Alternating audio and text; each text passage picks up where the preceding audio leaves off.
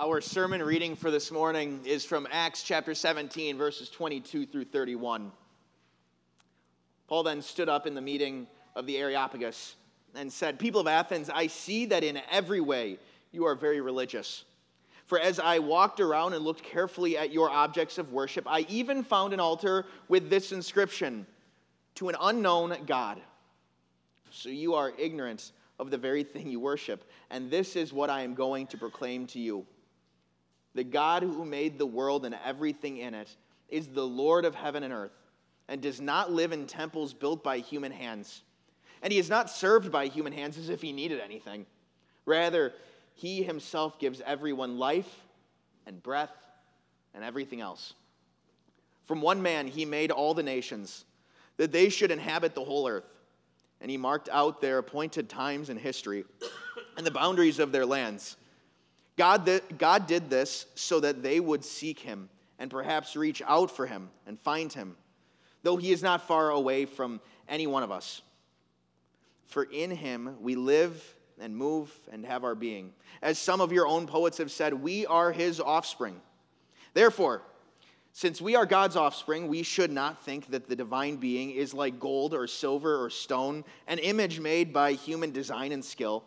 In the past, God overlooked such ignorance, but now he commands all people everywhere to repent.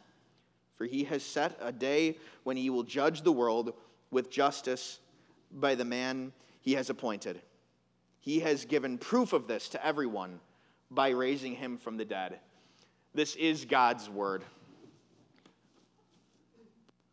Whose job has taken them in the line of public speaking uh, as far as your day to day life goes. When you have a job like that, I don't know if it's just me or if, if some of you have experienced it as well. I have this recurring dream in which church starts here, and I don't have my sermon written, and I have absolutely nothing to say. And so that final song wraps up, and I come up here and I still have nothing to say to you people. And it's just a blank mess of nothingness. Paul's got the words, though. Paul's got those words in this, this public speaking setting that could be considered challenging to say the least. I want you to think of the, the picture we're looking at here today. Paul is coming into the Areopagus. It is called Mars Hill. It is named after a false god, a, a mythological god. Paul, this, this Jewish Christian, is now talking to these polytheists who believe in every god under the sun. Their worldviews don't align in any way, shape, or form. And then they bring in Paul because they had heard what he had been saying in the city and they, they want to know more. No, maybe it's not considered a, a hostile audience or anything like that. They're not, they're not ready to stone him or anything, but they're skeptical. What words do you use? If you are the Apostle Paul, and you have very, very few shared common grounds with the people that you're talking to, how, how could you possibly communicate to these, to these polytheists that you believe in one God? How could you possibly convey the deep love and sacrifice that Christ made for you on the cross, the resurrection from the grave, to people who think it is laughable that the resurrection would even be a teaching? Paul does a pretty good job, doesn't he? He meets the people where they are at, and he speaks to them on their terms. And he plays on, on what they already know and already feel concerning, concerning their religious life. He says, People of Athens, I see that in every way you are very religious. For as I walked around and looked carefully at your objects of worship, I even found an altar with the inscription, To an unknown God man, did these people worship. They were devout, they cared. They were ardent followers of their gods. They would build altars. They would take time out of their day. They would take the money out of their pockets and give it to those gods. The government even set up buildings and temples, these things that you can still see the ruins of today, to worship all of these false gods. Man, did they care. But it was aimless. It was so aimless that they had even set up an altar like this one, and on the side of it, they had said, ah, to an unknown God. We don't know what's out there. We want to make sure that nobody feels left out here. We're going to set up an altar to an unknown God. You can see the desire to serve, but the thing that they are serving is just all wrong. And so Paul plays on that. He plays on that as he makes them realize that, that they had the right intentions, they had the right, they had the right desire behind it, but they, they were completely aimless in the way that they were approaching it. And so look how Paul talks about that fervent heart. From one man, he made all the nations, that they should inhabit the whole earth.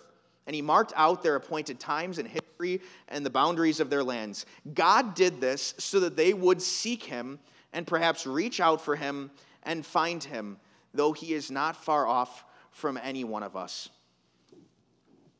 He's playing on their natural knowledge of God. God created each human being in this world with a natural knowledge that there is something out there. There is some God that is higher than us. God is up here, we are down here. And you could see that playing itself out among the Greeks. They recognized that there was a God, maybe multiple gods out there. They just had no idea what that God was like. And so Paul plays on that. And he says, You know, God is out there. And even today, he tells us, You know, God is out there. Even though there are people across society that would try to suppress that knowledge, that would take that natural knowledge of God that they receive from their conscience and that they receive by looking around at creation, they try to shove it to the side and yet God says, no, it's still there.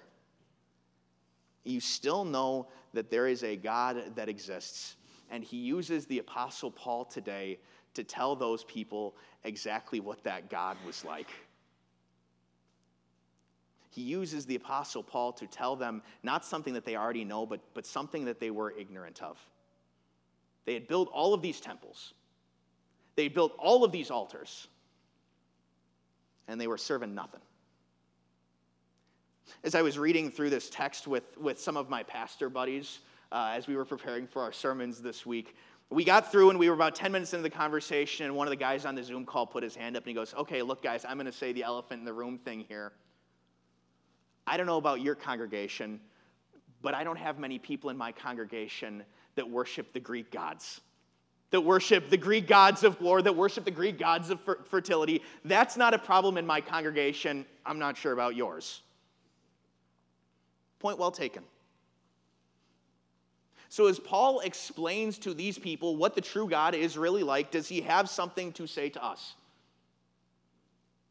I think so. As you would have walked around Athens back then, you could have found a God for just about anything you wanted. I've got a, a small little list of them, of gods that you could have gone and, and, and seen. You could have gone to the temple of Athena Nike to worship victory. You could have visited the sanctuary of Zeus Polieus to ask for protection for the city. You could have visited the temple of Hephaestus and asked for that God to bless you with the skill to do the work that you had in front of you in life. Would any of you consider doing that? Probably not. Those were the gods of Athens. But I sometimes wonder what would it look like if we as a congregation took a little tour through this sinner's heart?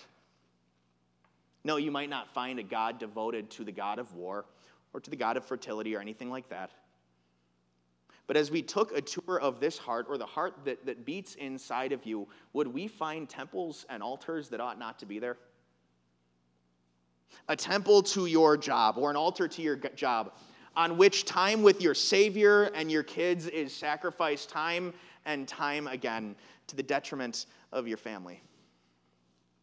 Would we find in, in this temple or in this heart a, a temple that has been dedicated to your favorite, your favorite politician?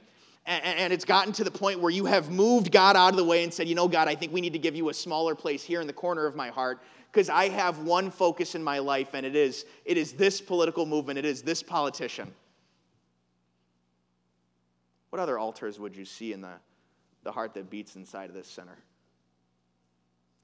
The altar that's been devoted to, to cursing, to anger, to slander. The places where you go to, to, to sacrifice all of your relationships there to this one God that seems to control you.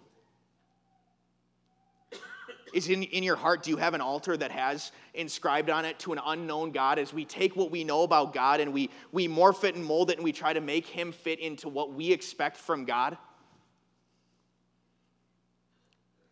Do we have a, a big temple in our hearts? I know I often have a big, big temple in my heart. And if you walked inside that temple, you would see one thing this big, dumb, blown up picture of my face where I can go and worship at the feet of my God, me.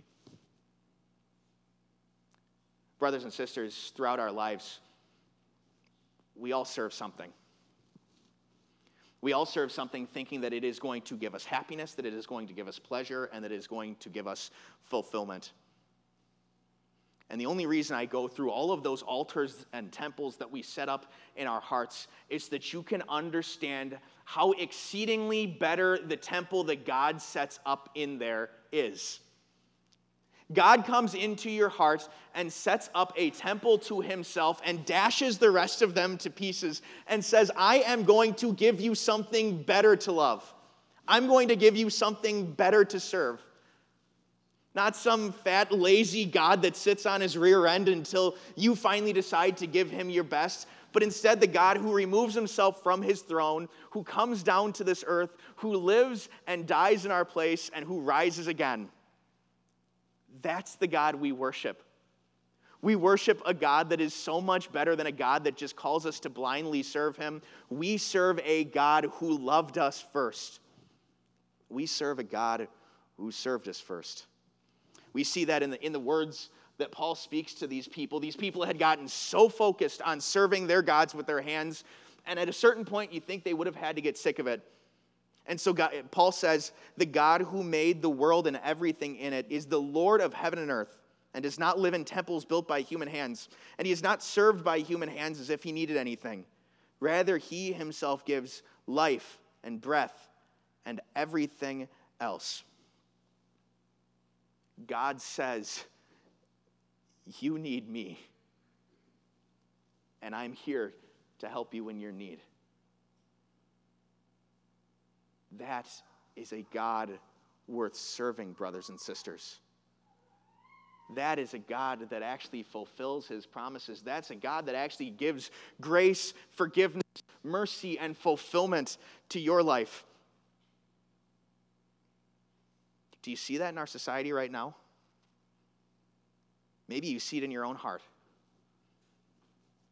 A desire for the power and the love that Jesus exacts on your behalf.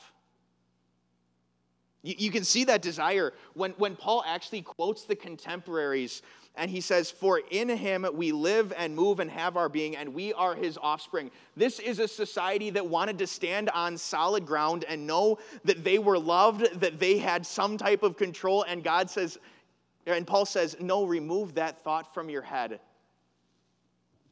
And know that instead of you being called to love best, God has loved you first. God exacts power on your behalf. So much power that, that Paul takes them by the hand and he leads them to the resurrection. That is the entire goal of, of what Paul's entire conversation with these people is about. He wants them to understand the resurrection that Christ, that Christ brought about for them. And they laughed. Some of them smiled and shook their head and, and walked away from Paul. But many of them heard and they heard what Christ had done for them. They heard that, that Christ loved them so dearly that, that, he, that he left his throne and rose to save them. Yes, brothers and sisters, even when we feel like idolaters, even when we could, we could maybe look in our hearts and see all those temples and those altars that we've created to things that don't, don't even sort of matter in this world, Christ says, Don't worry, I've forgiven those sins. The God who gave us a heart fills our heart and saves our heart. Look no further. Don't get, don't get sucked into all of the, the false gods this world has to offer, because they're just that. They're false, they're mythological. They might seem really attractive at first, but I promise they're, there's nothing compared to serving at the feet of the Lord who served you first. There's nothing compared to serving at the feet of, of a God you know loves you. We serve the only God worth serving. We serve a God of grace. Amen.